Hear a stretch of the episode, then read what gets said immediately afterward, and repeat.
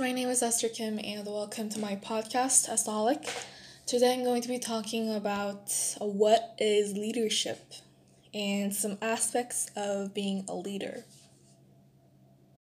There is a quote by Professor Warren G. Bennis, and he said that leaders are people who do the right thing, managers are people who do things right. There's a big difference between the word or position leader and manager. And there's also a difference, a big, big difference between position leader and boss.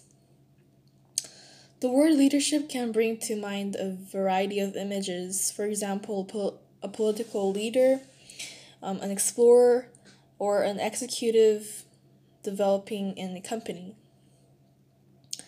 Leaders help themselves and others to do the right things they set directions, build an inspiration vision, and create something new.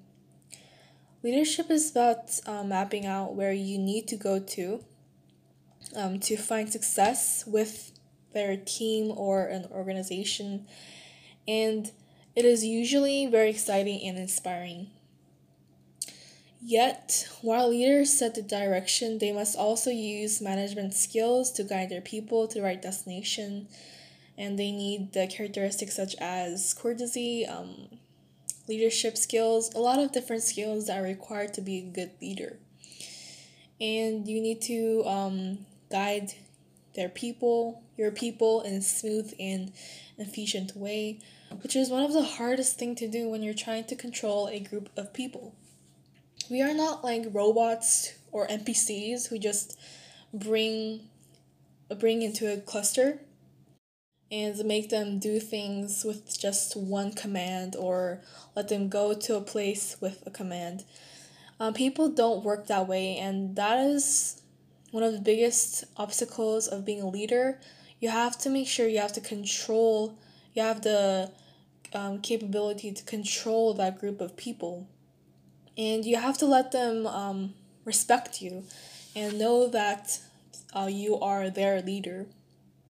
So that is basically the definition or the position and obstacles of being a leader.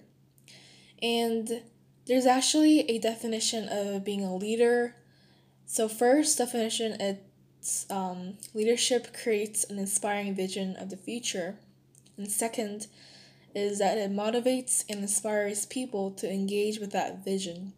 Third, they manage delivery of the of the vision. And fourth, they coach and build a team so that it is more effective at achieving the vision.